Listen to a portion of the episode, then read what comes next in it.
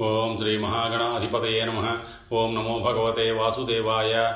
ఓం శ్రీమాత్రే నమ. ఓం శ్రీ గురుభ్యో నమ.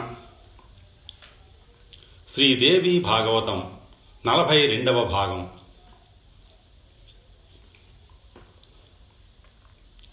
మహిషుడు చెప్పిన మందోదరి వృత్తాంతం.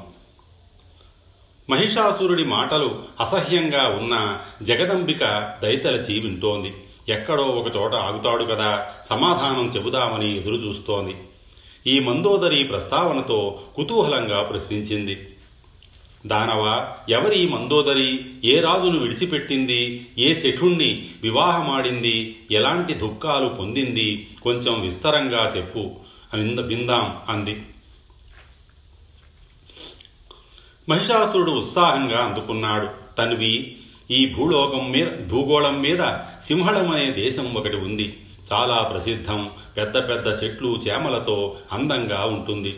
ధనధాన్య సమృద్ధి కలిగిన దేశం.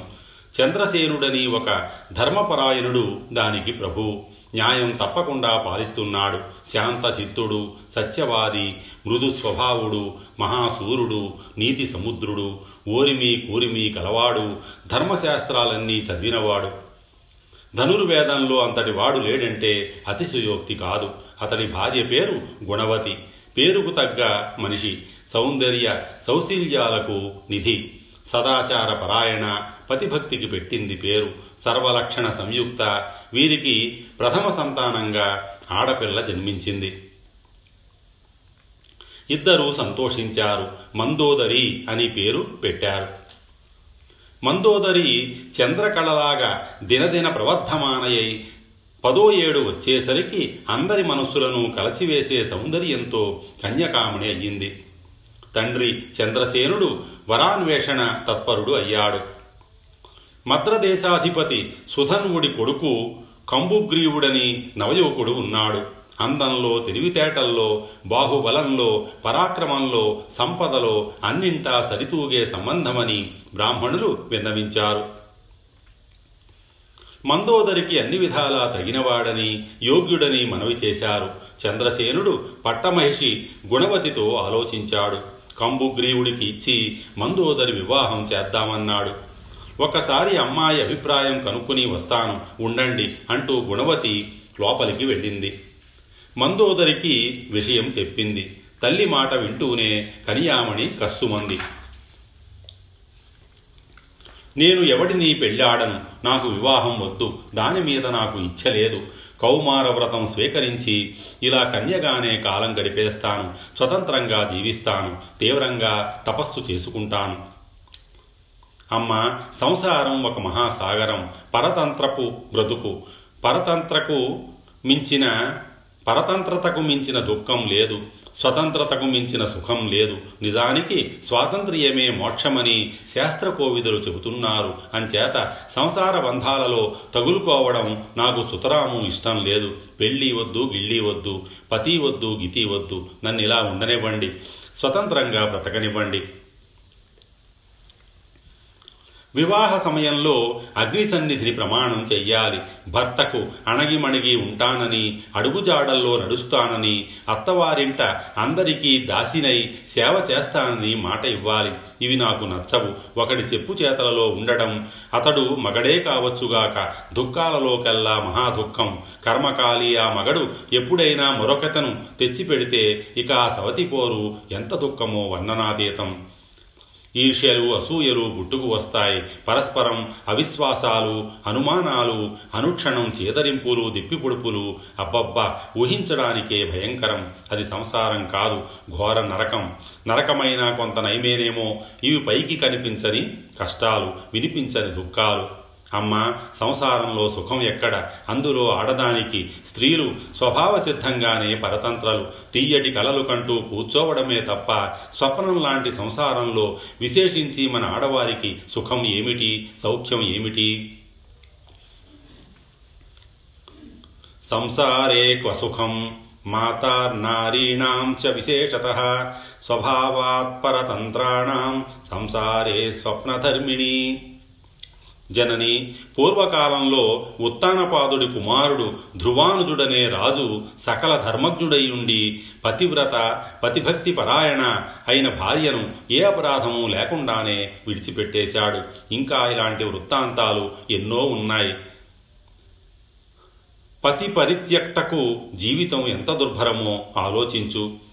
కాలయోగం బాగోక కట్టుకున్నవాడు కాస్త హరీమంటే ఆడదాని బ్రతుకు ఏం కావాలి? వైధవ్యాన్ని మించిన నరకం ఉంటుందా? భర్త ఊళ్ళో లేకపోతేనే భార్యకు ఇంటిలో రోజు గడవదే. ఇక శాశ్వతంగా దూరమైతే చెప్పాలా? మదన తాపమని పతి సమాగమంలో సుఖమని ఏమిటో ఇవన్నీ నిజంగా సుఖాలేనంటావా? నాకైతే ఇవన్నీ కలలు కళ్ళలు అనిపిస్తున్నాయి. అంచేత నేను ఎప్పటికీ వివాహం చేసుకోనుగాక చేసుకోను. ఇది నా నిశ్చయం. మందోదరి మాటలు విన్న గుణవతి ఆశ్చర్యపోయింది. నా కన్న కూతురేనా? ఈ మాట్లాడుతున్నది అని విస్తుపోయింది. అయినా వాదించలేక మౌనంగా వెళ్ళి భర్తకు తెలియజేసింది. అమ్మాయి వివాహం చేసుకోనంటోంది కౌమార వ్రతం ఆచరిస్తానంటోంది సంసారం అంటే అసహ్యంట అని సారాంశం చెప్పింది. చంద్రసేనుడు ఒక నిట్టూర్పు విడిచి సరే అయితే అన్నాడు వివాహ ప్రయత్నాలు విరమించుకున్నాడు. మందోదరి కన్నవారి ఇంటిలోనే సురక్షితంగా కాలం గడుపుతోంది. కామోద్దీపకమైన యవ్వనం ఆమె శరీరం మీద మనస్సు మీద దాడి చేస్తోంది. చెలికత్తెలు వివాహం చేసుకోమని పదే పదే ప్రోత్సహిస్తున్నారు. కానీ మందోదరి ససేవిరా అంటోంది. వేదాంతం చెబుతోంది. వాళ్ళ నోళ్ళు మూయిస్తోంది. ఒక రోజున అందంగా అలంకరించుకొని చెలికత్తెలతో కలిసి వనవిహారానికి వెళ్ళింది. కుసుమించిన పొదరేళ్ళలో విహరిస్తూ తుమ్మెదల ఝంకారాలు కోకిలలు కోకిలల కలకూజితాలు వింటూ ప్రకృతి రమణీయకానికి పరవశించిపోతూ ఏరి ఏరి ఎగిరి ఎగిరి అందమైన పువ్వులను కోస్తోంది. చెలికత్తెలతో ఆడుతూ పాడుతూ వినోదిస్తోంది. దైవవశాత్తు కోసలాధిపతి వీరసేనుడు అదే సమయానికి అటువైపు వచ్చాడు. ఒక్కడే వచ్చాడు రథం మీద వచ్చాడు. కూడా సూతుడు కాక మరొక్క సేవకుడు మాత్రం ఉన్నాడు. మిగతా సైనికులు సేవకులు వెనకాల నెమ్మదిగా వస్తున్నట్టున్నారు. వీరసేనుడి రాకను అల్లంత దూరంలోనే గమనించిన చిలికత్తె పరుగు పరుగున మందోదరి దగ్గరకు వెళ్ళి విన్నవించింది. రాకుమారి ఎవరో రాకుమారుడు రథం మీదే రథం మీద ఇటే వస్తున్నాడు. చాలా అందంగా ఉన్నాడు. మహావీరుడిలా ఉన్నాడు. మరో మన్మధుడిలా ఉన్నాడు. నీ అదృష్టం బాగుండి ఇటే వస్తున్నాడు అని ఆయాసపడుతూ గబగబా విన్నవించింది. అంతలోకి వీరసేనుడు అక్కడికి రానే వచ్చాడు. మందోదరిని చూసి ఆ సౌందర్యానికి ఆశ్చర్యపోయాడు. ముగ్ధుడయ్యాడు. రథం దిగాడు. పరిచారికను పిలిచి అడిగాడు. బాలా ఈ విశాలాక్షి ఎవరు? ఏ మహారాజు కూతురు? వనవిహారానికి వచ్చారా? ప్రశ్నలు పరిచారికకు చూపులు మందోదరికి. వీరసేనుడు అడిగాడు. పరిచారిక చిరునవ్వులు చిందిస్తూ పలికింది. మహావీర ముందు నువ్వు ఎవరో చెప్పు. ఇక్కడికి ఎందుకు వచ్చావో చెప్పు. బాలామణి ఈ భూగోళం మీద కోసల దేశమని ఒక సుందర సామ్రాజ్యం ఉంది. విన్నావా ఎప్పుడైనా? దాని పరిపాలకుణ్ణి నేను. వీరసేనుడు నా పేరు. చతుర్విధ మహాసైన్యం వెనకాల వస్తోంది. ఈ మహారణ్యంలో దారి తప్పి నేను ఇటు వచ్చాను. వీరసేన మహారాజా ఈ సుందరాంగి పేరు మందోదరి. సింహళ దేశాధీశుడు చంద్రసేన మహారాజు గారి ఏకైక పుత్రి గారాల బిడ్డ. మేమంతా సైరంధ్రులం వనవిహారానికి వచ్చాం. సైరంధ్రి నువ్వు మంచి నేర్పరిలా కనిపిస్తున్నావు. మాటకారివి మీరు మీ రాకుమారితో చెప్పు. కుకుత్స వంశజుడు కోసలాధీశుడు అయిన ఈ వీరసేనుణ్ణి గాంధర్వ పద్ధతిలో పరిణయమాడి పతిగా స్వీకరించమని నాకింతవరకు వివాహం కాలేదు.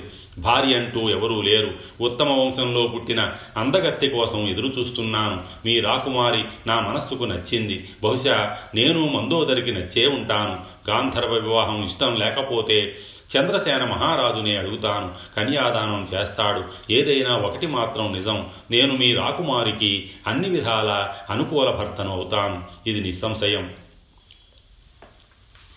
వీరసేనుడి మాటలకు సైరంధ్రి చిన్నగా నవ్వింది. రాకుమారి వైపు రెండడుగులు వేసి మందోదరి సూర్యవంశపు రాకుమారుడు వచ్చాడు. నిజంగా మన్మధుడిలా ఉన్నాడు. మహాబలశాలి కోసల దేశానికి ప్రభువు వయస్సులో నీకు ఈడైనవాడు. నీ పట్ల అనురుక్తుడ అనురక్తుడయ్యాడు అంటూ మరింత చేరువకు వచ్చి మెల్లగా పలికింది.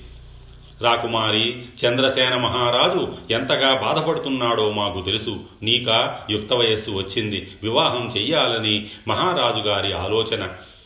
నువ్వేమో కన్యగానే ఉండిపోతానంటున్నావు. ఏమీ చెయ్యలేక తన ఆవేదనను మీ తండ్రి మా దగ్గర వెళ్ళబోసుకున్నాడు. నీకు సేవలు చేస్తూ నీ మనస్సును మళ్ళించి వివాహానికి ఒప్పించమని మమ్మల్ని ఎన్నోసార్లు కోరాడు. అయితే నీ హఠం మాకు తెలుసు కనుక నీతో ఆ ప్రసంగం చెయ్యడానికే జంకి ఇంతకాలము ఊరుకున్నాం.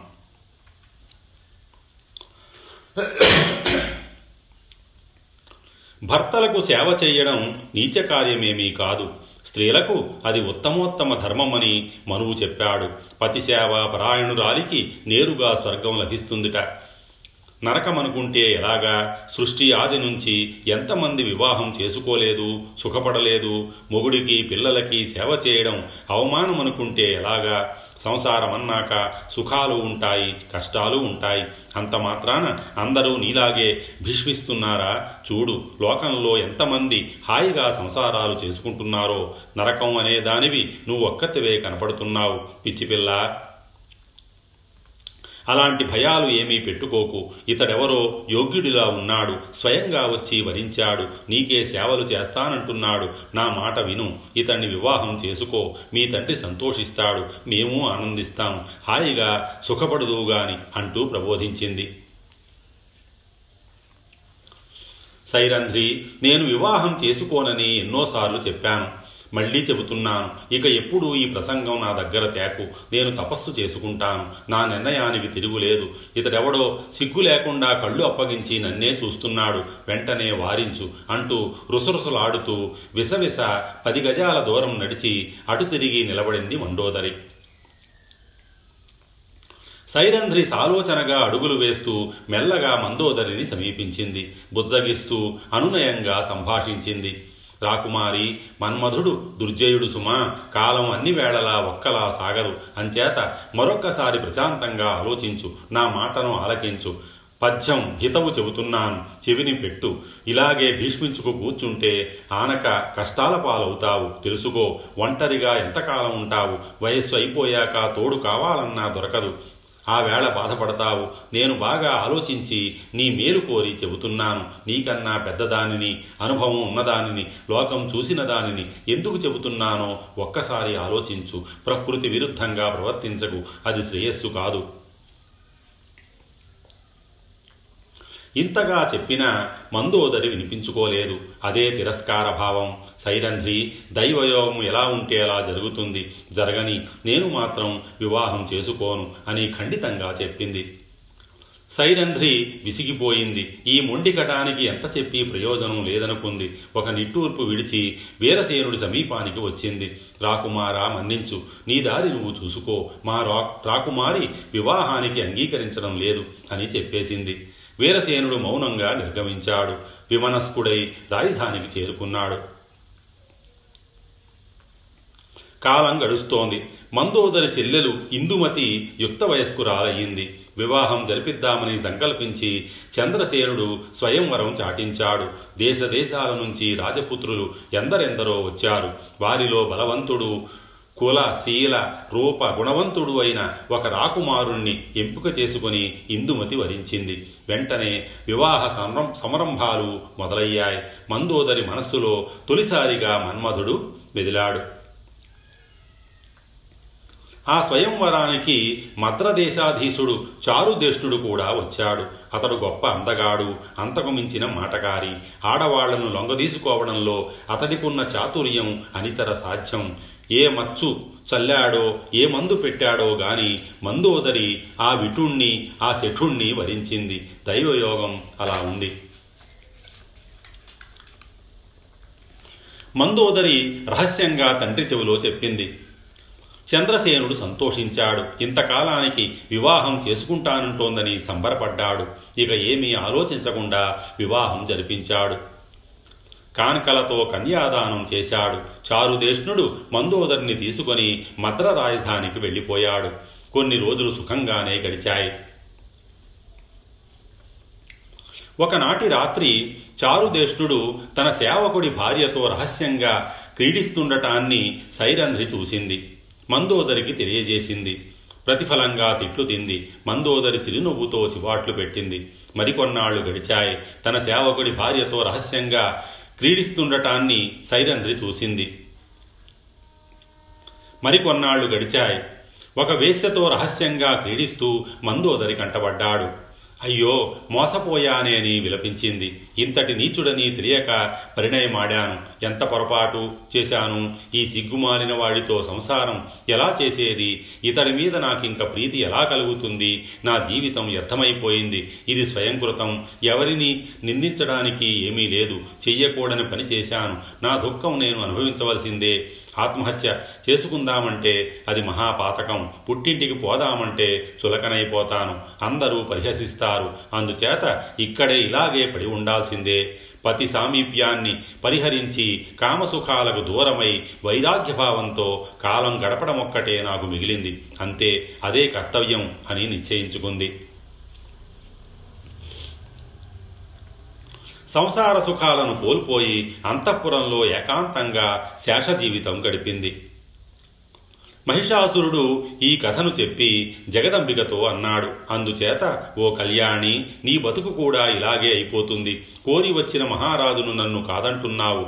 రేపు కామార్తవై ఎవడో ఒక కాపురుషుణ్ణి ఆశ్రయిస్తావు. ఇది తథ్యం. వాడు మోసం చేస్తాడు. అప్పుడు విలపిస్తావు. పశ్చాత్తాపపడతావు కాబట్టి ఇప్పుడే నా మాట ఆలకించు. స్త్రీలందరూ మెచ్చుకునే మాట చెప్పాను. అలా చెయ్యి. నన్ను వివాహమాడు. లేదంటే విలపిస్తావు.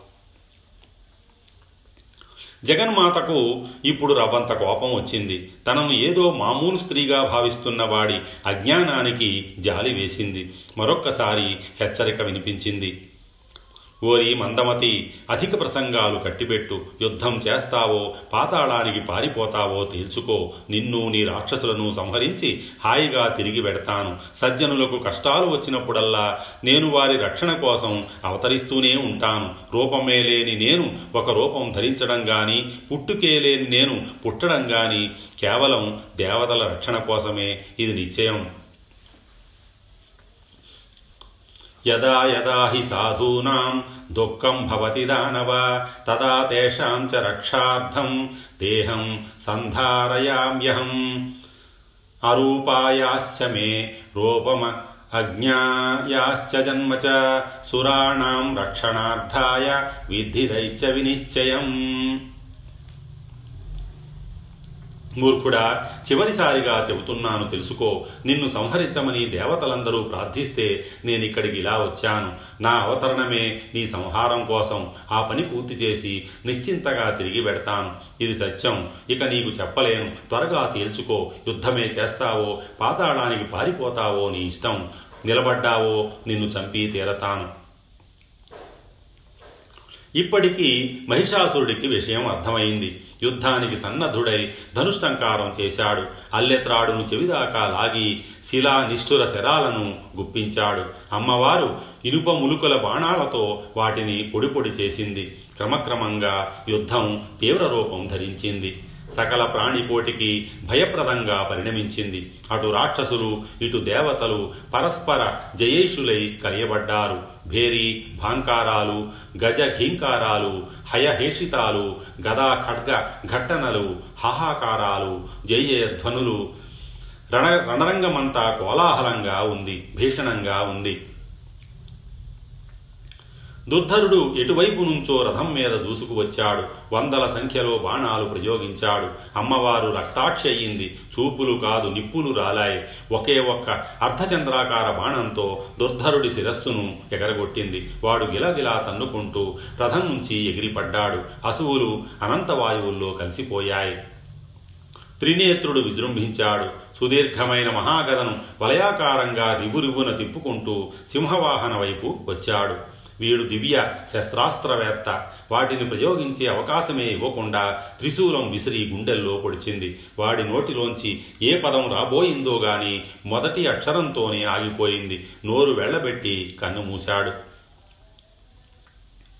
ఈసారి మరో దండనాయకుడు అంధకాసురుడు వీరంగం వేసుకుంటూ వచ్చాడు. త్రినేత్రుడి మరణాన్ని కళ్ళారా చూశాడేమో ఒళ్ళు తెలియని వీరావేశంతో పరుగు పరుగున వచ్చాడు. వస్తూనే తన లోహ నిర్మితమైన గదతో సింహాన్ని శిరస్సు మీద కొట్టాడు. అది ఒక్కసారిగా గర్జించింది. జూలు దులిపి పంజా విసిరింది. గ్రద్ద గోళ్ళలో చిక్కుకున్న కోడి పిల్లల అంధకుడు విలవలలాడాడు. సింహం నోరు తెరచి ఒకే ముద్దగా వాడిని భక్షించింది.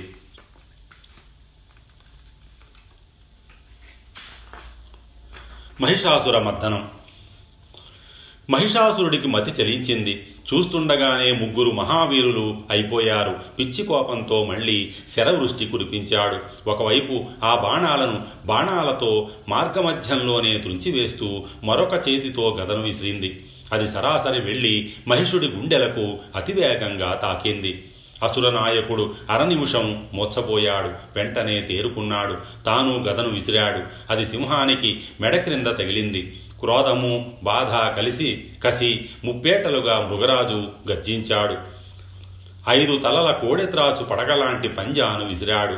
అసురుడు తల తప్పించుకున్నాడు కానీ ఒళ్ళంతా గీరుకుపోయింది రక్తం ప్రవాహాలు కట్టింది. క్రోధమూర్ఛితుడయ్యాడు. పురుషాకారం విడిచిపెట్టి తాను సింహరూపం ధరించాడు. దేవి సింహం మీదకు లంఘించాడు. జగదంబిక వజ్రాతి కఠోర సిరిముఖాలను ఎడతెరిపి లేకుండా గుప్పించింది. తాళలేక మహిషుడు సింహరూపం విడిచిపెట్టి మత్తేభ రూపం ధరించాడు. స్రవిస్తున్నది మదమో రక్తమో తెలియడం లేదు. ఘీంకరిస్తూ తొండం విదిలిస్తూ దేవదానవ సైనికులను విచక్షణ రహితంగా మట్టగిస్తూ రణరంగమంతా కలియదిరిగాడు. చిందులు తొక్కాడు. ఒక పర్వత శిఖరాన్ని తొండంతో పెళ్ళగించి చెండిక మీదకు విసిరాడు. క్రోధం పట్టలేక మహాదేవి అవే వజ్రాయుధాలకు సాటి వచ్చే తీవ్రాసుగాలను పుంఖానుపుంఖాలుగా గుప్పించింది. అంతటి పర్వత శిఖరము నుగ్గు నుగ్గై నువ్వుల రాశిలా కుప్పకూలిపోయింది. మహాదేవి విజయగర్వంతో వికటాటహాసం చేసింది. ధూళి తెరలు తెరలుగా వ్యాపించి రణరంగమంతటా దట్టంగా చీకట్లు కమ్ముకున్నాయి. అదను గమనించిన దేవి మృగేంద్రం ఆ మదమత్త గజేంద్రుడి కుంభస్థలం మీదకి లంఘించి గోరులతో కోరలతో చీల్చివేసింది. వాడు మహామాయావి కనుక అదృశ్యుడై గజరూపం విడిచిపెట్టి శరభరూపం ధరించి వచ్చాడు. ఎనిమిది కాళ్ళతో మహాపర్వతంలా ఓడలు పెకలించుకు వస్తున్న వటవృక్షంలా శరభరూపం కదలి వస్తోంది. అన్ని దిక్కులకు సమానంగా సంచరిస్తోంది.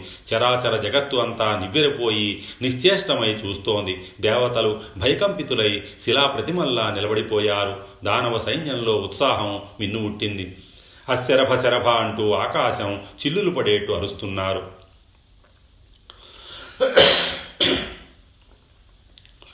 శరభరూపధారి మహిషాసురుడు మహాదేవికి చేతివేటు దూరంలోకి వచ్చాడు. పదునెక్కి తళతళలాడిపోతున్న చేపాటి కత్తిని దూసి శిరస్సుపై బలంగా మోదింది. వాడు చెక్కు చెదరలేదు. అయ్యో అనలేదు. అమ్మా అనలేదు. మీద మీదకి వస్తూనే ఉన్నాడు. చండికాదేవి క్రోధంతో రక్తారుణ నేత్రయ్యింది. అర్ధచంద్రాకార బాణాలను ఎనిమిదింటిని సంధించి ఒకేసారి ఎనిమిది కాళ్ళను ఖండించింది. మహాశరభం చతికిలపడింది. పరసు పరస్వధ ఖడ్గధారలతో చీల్చి చెండాడింది. అన్ని చేతులకు అన్ని ఆయుధాలకు ఒకేసారి పని కల్పించింది. చరాచర జగత్తు మరింత నిబ్బెరపోయింది. రాక్షస వీరులు భయకంపితులై శిలాప్రతిమలయ్యారు. పారిపోలేక నిలబడలేక ప్రాణాలు వదిలారు. దేవతా సైన్యంలో ఉత్సాహం మిన్నుముట్టింది. జగదంబికే జయోస్తు మహాచండికే విజయోస్తు అంటూ ఆకాశం చిల్లులు పడేట్టు కీర్తించారు. ధనుజవల్లభుడు శరభరూపం పరిచయించి తనకు సహజ సిద్ధమైన మహిష రూపంలోకి మారిపోయాడు. తోక జాడిస్తున్నాడు. దేవతలకు అది కమిచీలా తగులుతోంది. గిట్టలతో మట్టగిస్తున్నాడు. నాతి దీర్ఘంగా మహాదృఢంగా ఉన్న కొమ్ములతో కుమ్ముతున్నాడు. ముందరి కాళ్ళతో నేలను తవ్వుతున్నాడు. తోక రిక్కించి రంకెలు వేస్తున్నాడు. మహాపన్నగంలా నురుగులు కక్కుతూ బుసలు కొడుతున్నాడు. ముక్కుపుటాలలోంచి సుడిగాలులు చెలరేగుతున్నాయి. ముట్టెమీది శ్వేత బిందువులు తుంపురులై ఎగసిపడుతున్నాయి. ఉన్నట్టుండి భీకరంగా అరుస్తున్నాడు. వెనక్కి వెనక్కి నడిచి వెళ్ళి క్షణం ఆగాడు. ముట్టెను కిందికి దించి చూపులను ముందుకు సాచి కొమ్ములే భల్లాలుగా మహాదేవిని పొడవడానికి దూసుకు వస్తున్నాడు. కాలిగిట్టల తాకిడికి ఎగిసిపడుతున్న దుమ్ము అతడి వేగాన్ని అందుకోలేక వెనక తట్టున మేఘమండలంలాగా చిక్కబడుతోంది. చెల్లిక ఈ క్షణంతో నీ పని అయిపోయింది. ఎంతటి మూర్ఖురాలివో నాతో యుద్ధానికి దిగావు. పద్దెనిమిది బాహువులు ఉన్నాయి కదా అని అహంకరించావు. నిన్ను సంహరించి దేవతలను మట్టి కరిపిస్తాను. ఒక ఆడదానిని ముందు పెట్టుకొని నన్ను జయిద్దామనుకున్నారు ఆ శఠులు. కపట పండితులు ఈ రోజుతో ఈ జగత్తు దేవీ దేవత శూన్యమైపోతుంది. కాసుకో నిలు నిలు అని గర్జిస్తూ దూసుకువస్తున్నాడు. ఓరి మందమతి ప్రేలాపనలు కట్టిపెట్టు. ఇప్పటికి ఎన్ని రూపాలు ఎత్తేవో? ఇక ఇదే నీ చివరి రూపం. రా శృంగభంగం చేస్తాను. నిన్ను సంహరించి దేవతలను నిష్కంటకులను చేస్తాను. జగత్తును దానవ శూన్యం చేస్తాను. నీ మాయలు నా దగ్గర కాదు. రా ప్రతాపం చూపించు. ఇదిగో నాకు ఇష్టమైన మధువును సేవిస్తున్నాను. నిన్ను సంహరిస్తున్నాను. దేవతా పీడకుడు ముని భయానకుడు సాధు సజ్జన హింసకుడు మహిషాసురుడు ఇక లేడు అంటూ మహాదేవి సువర్ణ పాత్రిక పాత్రికను ఎత్తి ద్రాక్షాసవాన్ని గడగడా సేవించింది. కళ్ళు విప్పార్చి చూసింది. చూపుల అగ్నికళాలు జలజల రాలుతున్నాయా అనిపించింది. త్రిశూలాన్ని దృఢంగా రెండు చేతులతోనూ వాటంగా పట్టుకొని మహిషుడికి ఎదురు వెళ్ళింది. కొమ్ములు విరిగేట్టు ఒక్కపోటు పొడిచింది. దెబ్బతో వాడికి తల తిరిగింది. వెనుదిరిగి పరుగు లంఘించుకున్నాడు. అమ్మవారు వెంబడించి తనుగుతోంది దేవదుందువులు నినదించాయి. ఆకాశం నుంచి పూలవాన కురిసింది. మహర్షులు వేదమంత్రాలతో స్తుతించారు. దేవతలు జయజయధ్వానాలు చేశారు. అంబకు పరాకులు పలికారు. మహిషుడు పారిపోతూ ఎన్నెన్నో రూపాలు మార్చాడు. తన మాయలు గారడీలు అన్నీ ప్రదర్శించాడు. పరమచండిక వెన్నంటి తరుముతూనే ఉంది. త్రిశూలానికి అందకుండా ఎలాగోలా తప్పించుకుంటున్నాడు. కట్టకడపడికి మహాదేవి ఒక్కసారిగా సింహం నుంచి లంఘించి గుండెల్లో పొడిచింది. మహిషుడు కళ్ళు తేలవేసి వెల్లకిలా పడ్డాడు. పడుతూ కాళ్ళతో మహాదేవిని బలంగా తన్నాడు. విజయం సాధించిన వాడిలా విరగబడి నవ్వాడు. ఎప్పుడూ ఎవ్వరూ కనీవిని ఎరగని రీతిలో దారుణంగా భీషణ భీషణంగా అరిచాడు. అరుస్తూనే లేచి నిలబడ్డాడు. రాక్షసాధమా ఇదిగో నూరంచుల చక్రాయుధం. రెప్పపాటు కాలంలో నీ తల ఎగిరిపోతుంది. కళ్ళు తెరిచేసరికి యమలోకంలో ఉంటావు అంటూ నిప్పులు తిరుగుతున్న చెండిక సుదర్శన చక్రాన్ని విసిరింది.